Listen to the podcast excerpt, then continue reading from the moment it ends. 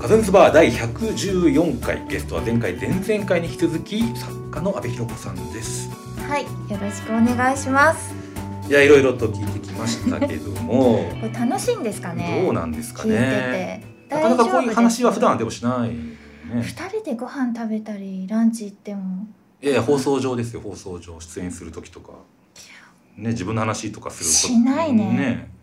え、するとこないよね。だって、そもそも裏方だから。でもアシスタントみたいな感じで出てる番組であそれ山田さんの番組かなそれこそねうそう、んあと、なんか謎の携帯でやってる時に、うん私が。普通にナビゲートしてゲストを招くっていう、うんなんかレーベルの、うん、あの番組はありましたね。ナビゲーターやってたんですねうん、一人でへ、えほんとそれこそさっきの加藤和君みたいに「なんとかへようこそ」っていうのを言ってうんミュージシャンを招いてたっていう番組やってました。あらじゃあできるんですねあでも普段書いてることを要は喋るだけだからあそうそうそうねだまあ僕もだからそれでもしかしたらできるかなみたいな甘い考えで最初この番組が始まったんでもできちゃったね。いやできてないからまあ続いてんのかなと思ってるんですけどねあまだもうちょっと先があるんじゃないかなと思って山登りの途そう中そうなそのうそうねそ。うそれが一番楽しいじゃないですか何でもね確かにうん、頂上見えてくるとちょっとね。そうなんですよだからなんかこう平坦とか歩いてるのがつまんなくなっちゃうんで、うん。充実してる場合もあるんですけどはい。まあ性格なんでしょうね登ってる方が好きっていうねわかりますええはいそんでまあラジオってね、あの、まあ、台本あると思うんですけどう、ん。うんラジオの台本ってどうなってんのかなと、まあ、素朴に思ったんですけど。え、えっとねう、ん喋り手によってうん完全台本の人とうん過剰書きでいい人っていうまず二つに分かれるんでうすんうよ。んで生放送の場合は、うんこう完全台本になってると喋れないっていう人がいるんですね。はいそはのい一言一句私が書いたことだと硬くなっちゃって、うんそれこそ棒読みうんになっちゃうっていう人はもう過剰書きになってたりとかうんするんですけどあの箱番組って言って収録の30分とかの例えばアイドルとかタレントさんとかの番組だともうほぼ書いていることをうん読んでくれていてへええで花会話であっても、会話まあ相うんゲストがなんか言う例えば言ってきたらそれに対する返答は自分の返答だけど、うん、想定の質問はもう全部こっちが書いているから、んその質問をして、うんうんうんでその質問が来たらこの答えを言われるから、うんじゃあそっからこっちの質問にしようっていうのまはあなるでほど書いてあるしうあんと書いてなかった場合はうん差し紙って言ってう、んまあ、生放送でよくやるんですけど、うんうん私が紙に質問を書いてその場で渡すっていうサブコントロールルームからどうやって渡すんですかあ中にいるからサブじゃなくて中にいるんですねラジオはスタジオにいます基本じゃあブースの中に3人とかでいるあ一人の時出演一者、人喋りの時はその方と私、あと、はいツインナビの時はそこに私へえがいてだから笑い声が乗ったりするっていうのはああそういうこそうなんとだなんかそういうことなんですねラジオ聞いてると常にいる感じはしますね確かにいるでしょああ気配あるでしょ気配がある、一人じゃないなみたいうな、んうん、でラジオを始めたばっかりの方とかは、うん作家に話しかけるように話しなさいっていうのはよく言われてますねうーんラジオ初心者の方なるほどはタレントさんが番組始めますって時にそうそうそうえどういうふうに喋ったらいいんですかみたいなことを聞かれるとあまあ私と普通にお茶しながら喋ってると思ってくれればいいんでみたいなへえそれがまあリスナーに届けるっていうような感じに聞こえるんでしょうかね。うーんなそうですね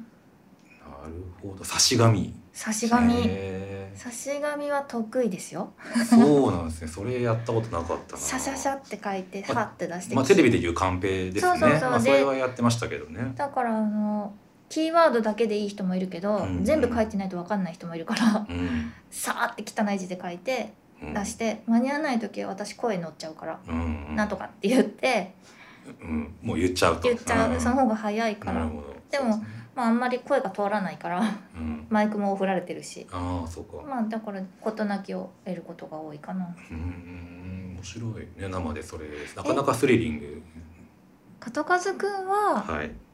作家になりたいのうん、うん、それはないですけどねでもでも長いタイプではあるよねできるタイプそうだから、まあ、ディレクターやる中で、うんあの作家も兼任して、うんうんまあ、ちょっとしたことだったらもううんあの頼むほどでもないなみたいなのは書いたりもしますしそこだよ、まあ番組それで仕事取っていくんだよ作家の仕事をすいません本当に。それまあ、あとでも作家で入ったやつもあるはあるんですよ実は、ああそうなはいんだもうディレクターちょっと避けてる時が時代えがなあっんて、でなんでなんでだろうねもうちょっとそのだからスペシャルとか ちょっといいなって思ってって飽きちゃったんだいやいやいやなんだったんだっけなもう忘れちゃいましたけどその頃の理由は。違うフェーズに行きたかったいのやそうですそうですそうです、うんまあ、で秋も葉あるよね原っぽいんそういう時でねいろいろやってみたいんですよたうんうんちょっと違う立場で入りたい、え結構秋っぽい秋っぽいですねわかるでもそれぐらいの方がこの業界って続けられるよねなんうかん次々面白いものになんか興味惹かれてそうですね、うんだって物事同時にやれるタイプ割と同時にやりますあね女性っぽいねは男性って1個しかできないじゃない歯磨いてる時は歯しか磨かないしはあは女性は歯磨きながらうんちょっとキッチン掃除したりテレビ見ながら男性女性なのかなあそうでかもなね脳なんだうっんうんうてんそれって男性は1個のことが得意なんだってへだからえ女性っぽいんじ ゃ女な性っいぽいまあでも細か切れになってるだけでその時その時は割と一個のことなのかな同時並行ででもいでも考けるしょえ同時並行でいけるいろんなプロジェクトが同時進行になってるのわかるわかがる気持ちいいっていうあわかる、はいはいそれあるよね、はいだからそう私もなんか番組数多いねって言われることあるんだけど、でも1個だけやってると飽きちゃうと思うの、で飽きるのが一番怖いかうら、ん飽きずにやりたい楽しくいたいから、そう結果いつも自分が楽しいなって思うことだけやってたいからはいできてきたんだよ ねいいよね、うんいや人生もそうかも、素晴らしいえ違うのいやだからまあそれがだんだんコストがね2000年代ぐらいからひあのば一番組あたり、まあ、う僕は制作系も不利になってからするようになったんで予算丸ごと管理してってはなってくるんですよそうするとやっぱり自分で予算を管理してるから、えー何にどいくらお金を使おうってのを自分で決めるんだけどじゃあまあちょっと予算がコストがん限られてるんで限られてきてるんでまあ、情報がないから弁当発注自分でしましょうかとかね、まあ、プロデューサーも雇わないで自分でプロデュースして全部電話しましょうかとなんかかね。先週ぐらいからさバジェットの話多くないあ先週ってい うか前回から そうかなな。んか苦 労ししてるんだいやいね。やそうだよ苦労してるよそれなりにねだから右肩上がりの世の中が時代だったらば、まそあ、うディレクか。ターですとか言ってればよか私ったたけちちょどっとバブル知ってるからね。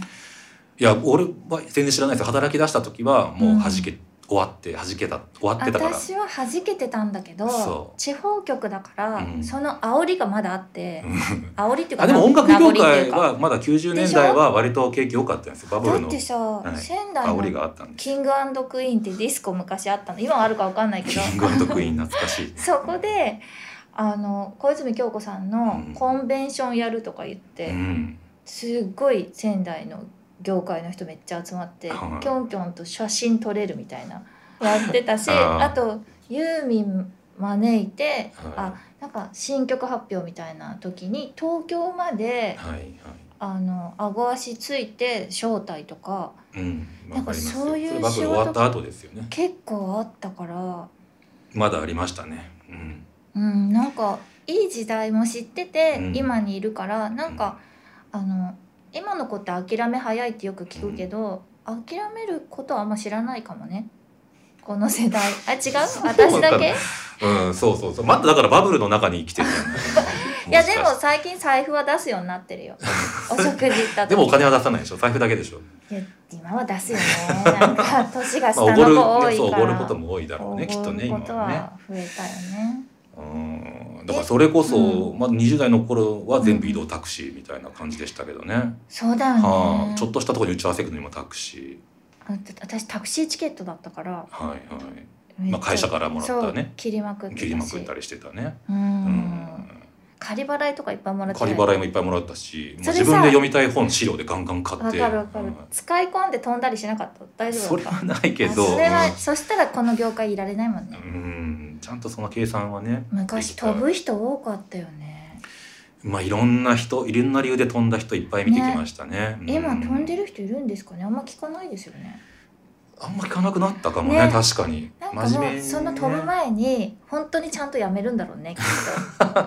かそうね違うって思ったら早いのかも、うんそうね私たちさ違うって思っても、いやなんかもうちょっと大丈夫かもとかどうにかなるかもみたいなななんだろ うそういうのなかったあうんいれや昔はあったかもだからすごい真面目になったもん自分でも硬くなったと思うだから今ああ今真面目だねあああそうそうそうなんだ昔の話知ってるからめっちゃ喋りたいけど怒られるから喋んない けどそうだからあんなノリでよくできたなと思うぐらい、そうだねはあ昔を思い出すとイケイケどんどんの時代だよイねケイケどんどこんれ言ったの超久々だけ どイケイケどんどん、まあ、怖いもの知らずだったし若いのもあったし若いのもあったしね時代のこともあったから、で面白いものを作ったっていう、ね、その勢いを利用してうんうんうんっていうのもあったかもだけどね。うん、で今まで携わった番組で一番あ俺これ楽しかったっていうの何楽しかったやあとやってよかったなみたいなってよかったなうんうわそんな初め質問初めてされたな考えたことないねでも毎年なんか、うんある時まではなんか一個今年はこれ一本やってよかったなっていうのを一個は作ろうって思ってやってたんですけどね、えーそうなんうだ、んうん、偉いねある時からそれなんかなくななくなったのね結婚してからかなあ あモテてたよねあー ねえこの結婚と家庭とクリエイティブっていうテーマでちょっと本当話したいですけど、ね、私はもうほら一回そうだよねこれ言っち戻ゃっっていいてんできすかたからねうん、うんこれはなんとなく言ってるから大丈夫、うんそうそうそう、ねえそ戻っのてきたから辛かったんですかその時代はいやでも離婚したらすごいモテた、うんうわうわだった ねあとうんあでも結婚も楽しかったから、うんまたしたいなとも思うしう、んうん今までの3回の中に名前は出てこなかったんですかね出てない出てないんですねはいうん でも昔そのの事務所の先輩です。そうそうでその先輩、まあ、元旦那さんの影響も結構あったんじゃないかなと男性によってあ人で生をもねそれこそ、うんえっ、と来た仕事は断るなって言ったのは前の旦那にも言われたし、うんあとまあ吉野さんにも言われたからう、んあ先輩ね、うんにも言われたから、まあ、そこはちょっと影響あるかな、んそれ以外はやってる仕事の分野が今違うから全然知らないし、うんうん、まあ、ラジオちょっと話戻りますけどもはいラジオがね最近ラジオもまあ最近ちょっとなんていうんですかねこうイケイケどんどんではなくなってる時代なのかなと思ったり、あーただなんか震災とか、あの地震とかそういうところで割とラジオはうん、なんかメディアとして上がってきてはいるんだよあ浮上してきてはいそうなんだてへえでその結局 YouTube とかはい、見ていてテレビとかあんまり見なくなった層がうんラジオに戻ってきてるっていうかあと若い頃にラジオ深夜ラジオ聞いて育った人が今ポッドキャストがあったりとかうんうんあと当時のをどっからか発掘して聞いてたりあとなんだろうテレビのの画面をずっと見てなくていいからながらはのいメディアとして、なんかあと今スマホで聞けちゃうから、タイムフリーとかラジコの機能で、うんそうそうだからね意外にあのどん底というか下がっているわけではないんだって よ。そうなんだよね、まあ、前回のゲストの横山さんっていうのも最近すごいラジオ聞いててって言って話をしてたんへで、ーそうなんですねそうそうそう、なんか結構男性聞いてるよねあと、うんオフィスでかかってることが多いみたいなんかだから本当ながらで聞いてて、そのあれですね人気っていうこともあるんですけど、うん経営的なところですねそれは知らないそれは知らないんですね、多分私たちの強みはフリーランスっていうことだと思う、うん、なんだろうどこにも帰属してない分不安定ではあるけど、でもなんかその分自由だうし、んまあ孤独ではあるけど、うんその分いろんなとこに仲間はいるかうら、んなんかそこは私はフリーになってよかったなってすっあごい思う本当、うんよかったですね、え思わないあもっといかやらフリーかあの SMA うんうんうんに行く時かなそこからフリーになる時かななんかそういう話をしたような気がしたから確かによかったなと思ってそう、まあ、相談じゃないけどフリーになろうと思ってるんだけどって所属の時は、はいまあ、そこもある男性に誘われてその部署に行ったんだけど、はいけどそこの採算がなんか取れてないみたいで、うん4年ぐらいでその部署が閉じられてしまって、うんうん結構それ急に宣告されたの,、うんあの所属してる文化人をうんちょっともうリリースしますみたいな。へー契約期間まあ、契関係約なくっていうわけ期間ではないんだけどでもまあ契約書はしてたんだけど、でえーってびっくりしちゃってうんうんあそんなもんなんだっていうだから、まあ、戦力外っていうことではないんだけどはいまあ、会社の都合ね、うんうんうんなんかやろうと思ったけどうまくいかなかったんですかね。で私ギャラ交渉とか得意じゃないから、うんだから所属してたっていうのもあるんだけど、うんえー、どうしようってその時は思ったけど結構フリーでよかった。 うんうん、向いてたんだねやっぱね直ででも今は仕事の電話が来るってことだね、うんそうそうそうんまあ、でも所属してる時もあの仕事の依頼は直で来るからうんうん結局ギャラまあ交渉の時事務所にを、通して、うんはい、あの事務所通すっていうだけなので、うん当時も。今でもギャラ交渉自分でやってるんですねよくねでもさ今ってさ言われた額で受けるよねまあね交渉なんかする余地ないでしょまあしてしたら次来なくなる可能性もあるってねねそう思う思っちかゃうらよだねからいくらでも安くやるやつがいるっていうそうほんとさそほこんとのと戦そこいやめてほしいよねうんうんそこちょっとプライド保っててほし いいくらでもって本当に良くないよねなんかちゃんと仕事量に見合ったありますよねあるよねうんうんえー、なんかやっぱり前回からお金の話ばっかりいしてるやしたよねなん数か々なんだろ数々うねどうしたのなんか困ってんのいや困ってないんだけど まあやっぱ変化っていうとそういうところになっちゃうのかなと思ってでもね。逆に言われるまで気づいてなかったかも、うんそういうのなんかそのお金の変化とかうん体制の変化とか、うんなんかその時々感じてはいるんだろうけどあんまりこうだからずっと忙しくて走ってるからじゃないやっぱり。ただ一時う期ん9本やってたのにうん7本終わったことあるの一気にそうあそれ怖いね。その時死んだと思った、ああと思ってだって私死んだって。 うんでしかもね安い仕事が2本しか残んなかった のうんで私家賃払えないって思って、うん 初めて定期崩した定期預金すごい生々しいじゃない。いやお金の話欲しがるかいやいやいやら欲しがってないんだけど。うん いやでもうん改変期ってやっぱり何年経っても怖いかもそうそうテレだから映像テレビもうんうん終わるからレギュラーってやっぱりそうそんな長く続く方が珍しいっていうかねよっぽどじゃない限り、だからそれこそみなみちゃんの番組うもん、ずっと続くんだろうなと思ってみんなやってきたら、うん一気におっって終わったから、うんええってなってるうんうんでもなんかそうやってぬるっと何年もやってきてんだなっていうのはちょっとなんやかんやね思ったやりけなどがらね波はまああるからねうん定期を、まあ、作ってたことが今意外だったよ ねそこ堅実なんだなと思って意外に定期預金俺したことあったかなって自分で ないなとそれは奥様がやってるでしょ 違う違う違う違うどうなんだろうないや女一人生きていくってなった時に、うんあだって離婚して初めてやったこと保険に入ることだもん それはあー山田さんに紹介され て山田久志さんに紹介されてで自分の保険でもそう受取人は父父なんだ実家の父年老いた父が受取人だけどいやお前体が資本の仕事だかうらん、そうねなんかあったらあれだからちゃんと保険は入りなさいっうて、んまあねそうね働けない病気しただけで働け収ない入がゼロになるからねそうそうそう要はねこんな話面白いのかな本当だよもうじじいの話じゃ だってもう聞きたいことないでしょうんそうねまあ大体そんな感じ プライベートの話まあそうちょっと話じゃあガッと戻ってきて東京に出てきて要はまあね何十年以上やってきて、うんうんねまあすっかり東京っ子みたいな感じなんですかねいろんな人の人生がねいろんなタレントさんと出会ってきてうんねどうでしょうねなんていうんですかね人間模様いろんな人間模様を見てきたものとして。え割とほらあのーなんていうんですかね、まあ、安部寛子さんなんだけかもしれないですけどタレントさん出演者とすごい近いところにいるような感じがするんですよね。僕あーらちょっとまだ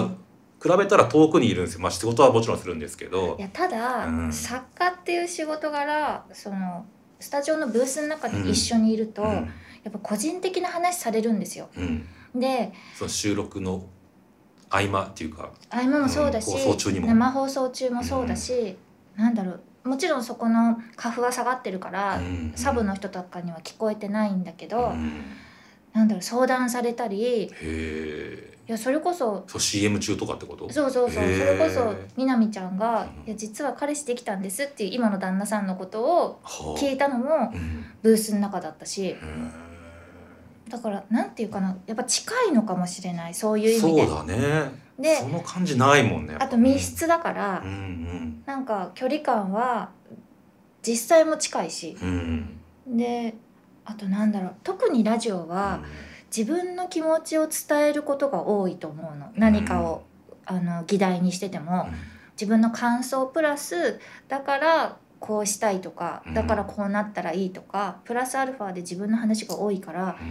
その話した時に私も共感できることはするし、できないい時はできないでえでもそれってどういうことっていうのを差し紙して、うんさらに深掘りをして喋ってもらったりするから、そうするとなんかお互いうんのうん気持ちは、